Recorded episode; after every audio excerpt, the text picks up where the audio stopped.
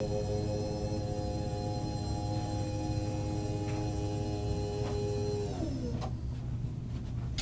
you want to record your stuff too, right? Yes, if it's possible. What are we talking about today? We're going to, we're talking about Babylon JS and, uh, and WebVR. So, is he there? I'm gonna hit you with the stick. Almost, almost. Why are you doing this to me, David? How did you do that? It's Babylon. Wait, this is running Babylon? Yeah. So meta. So this is your blog, right? Your website? How does that work? Two lines of code. This is the purpose of this uh, ifdef.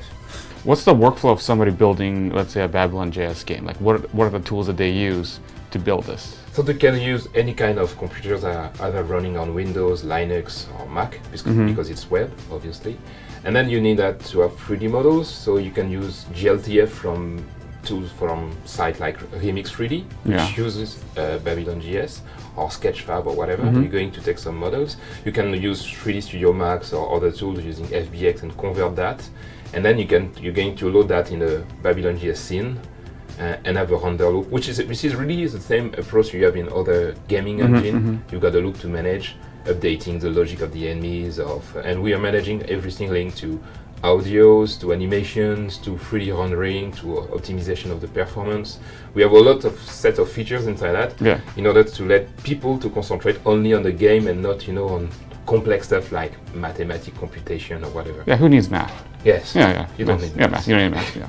The first line is loading the theme Mm-hmm. and going to display it. So we're doing all the rendering, loading geometries, loading textures, and managing, checking the platform you're running at. Yeah. If you got support for WebGL1 or WebGL2. So we're doing a lot of stuff behind the hood. It's magical. So you don't have to worry about it. You can run No. this on any browser. And just- Exactly. yeah, so like- the same page, the same uh, website is going to run on your iPhone, Android devices, Windows device, whatever. And so once you've got that, the idea is now because the uh, the purpose of this video is to let you know how to build VR, VR stuff on the web. Is how to switch to uh, now uh, web VR.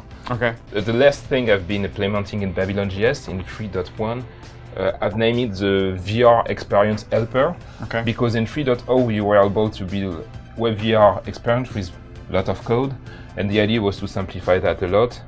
So you can see that as we are built on top of TypeScript, we have IntelliSense in our li- uh, playground. So if I'm pressing dots, I'm searching for create default something. I've built this new uh, function with some potential uh, parameters Yeah. and we are done. When we've done that, if I'm now running the code, it's going to reload the, the theme, and you will see a button on the bottom right with the an headset, an icon of an headset, meaning that when you will press this button, I will move to um, to, to to VR, Oh, cool. and I can already move the, the using the mouse.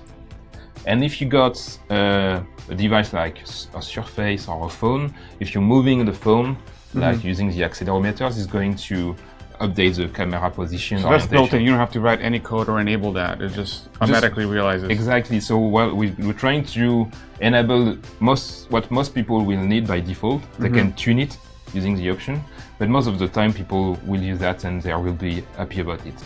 So we are managing to embed a lot of code inside that.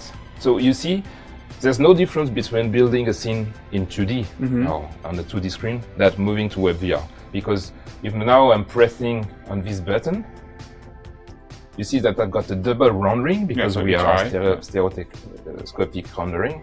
If I'm displaying what we're seeing in the mixed reality portal, you can see that the while, while moving the headset is moving the camera also.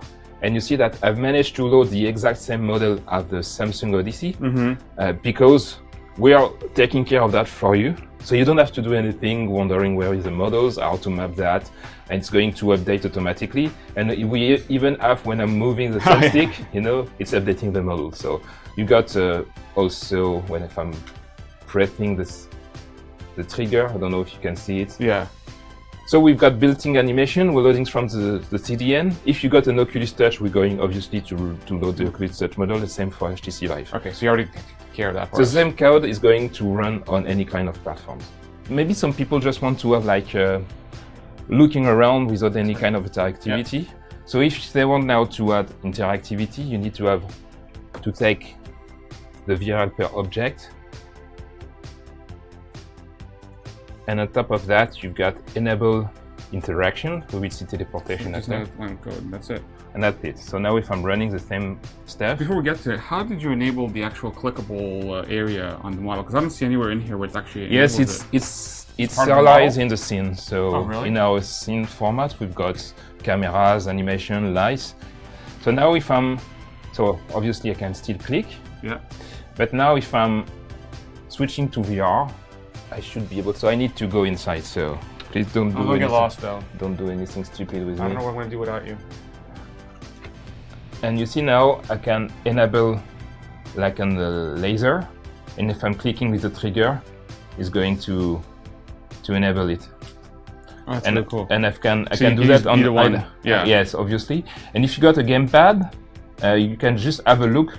You see, if I don't have any controller, I can look on the specific And model just- oh yeah, cool. And, you and can just use press the, like, the trigger of the gamepad, Yeah. and it's going to work. like an Xbox controller. Exactly, and you can see we've got other interactive elements Yeah. there, but we are too far away, so we need to find a way to move over there. So we see that just after.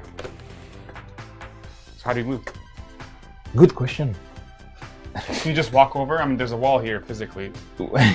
we, you can walk because we've got room scale, but as you said, your room is a little bit too small. I'm so sorry. And uh, yes, I was I was thinking that in the US everything was really big enough, but to navigate in VR, we like to do teleportation. You can move using you know smooth movement, but a lot of people are going to be sick, so the best option is teleportation. Plus, you don't have usually an open space to move around as if you're in the. Yes, yes. So you you can walk, but sometimes they are simulating the fact that you're using the joystick or the Yeah. same sticks to move forward. So the camera is moving without you, t- Yeah. without your own body moving. So people are. Oh yeah, I get sick so much with those Yeah. games. So people tend to like that. I don't like it. I don't like it either. So, so most of people tend to prefer teleportation. Best is to offer both of them to Yeah, yeah. So, what I'm going to do is rather than just enabling interaction, I'm going to enable teleportation. Teleportation is going to enable movement, but also interaction. So it's both features in one line of code. And you need to specify what will be the floor. Okay. Because if I'm going to do some hit testing, sending array on top of a mesh, Mm-hmm. Yeah. a 3D object, I need to know what is your floor. So you're going to provide either a name or an, uh, an array of objects that could because you could have steps or stuff like that. So, and your name is Ale. Allez, because we are French people, and when we're doing building our 3D models, we're using French words just to be sure that other countries won't understand what we're doing. You're keeping the trade secrets all all to yourself. I get it. So again, I'm pressing the VR button. Now I should have my controller over there. So now um, I can still um, click on element. Yeah. Now, if I'm rotating, uh, uh, I'm using the same stick and moving right or left. Yeah. I'm doing a 45 degrees rotation, exactly like in the Cliff House. If you don't notice, it's our you know, 3D room in on in Windows 10 in VR, and I've really been working with those people to uh, mimic the animation. So I'm going to target the floor, releasing. Also, And- you press it and then you release it. Yes, exactly like in the Cliff House. Yeah. And the animation, I'm going to lower down the field of view to avoid people to be sick, are exactly the same that in a cliff house. So now I can move near those little stuff, and I've got Clippy. You see, can I enable it? Whoa, is that really creepy? Yes, it's Clippy. Oh yeah. can go there and Clippy. check for Clippy. Hello, Clippy. R.I.P. And I've got uh, Schrödinger cat, so we now know that it's dead. So we know the answer to the question. Okay. And so I can move around the mansion here and try to find some object. Like this guy is playing piano. And uh, that's it. You see that in the two lines of code.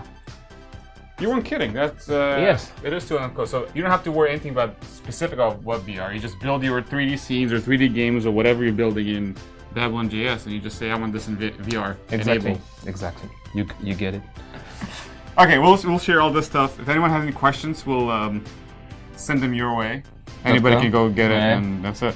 We've got a great community. Don't f- feel free to go on the forum, ask questions. We are very active and uh, feel free to contribute also if you want to. It's an open, an open source project, so if you want to add new VR features, new control in 2D. Mhm. Come join us and have some fun. Well, uh, thank you for coming all the way from Paris to talk to, to me in my office. It was the main purpose of my trip is to Yeah. come to see you and to offer you a great headset. So Thank you, thank you so much. I appreciate it. you're welcome. Uh, you can go now. Goodbye.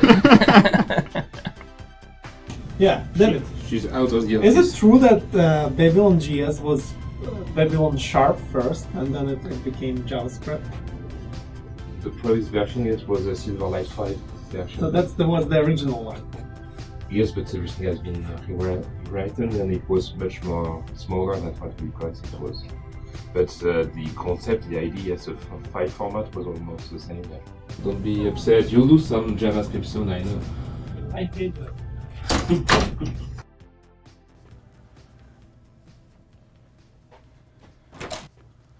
and by the way,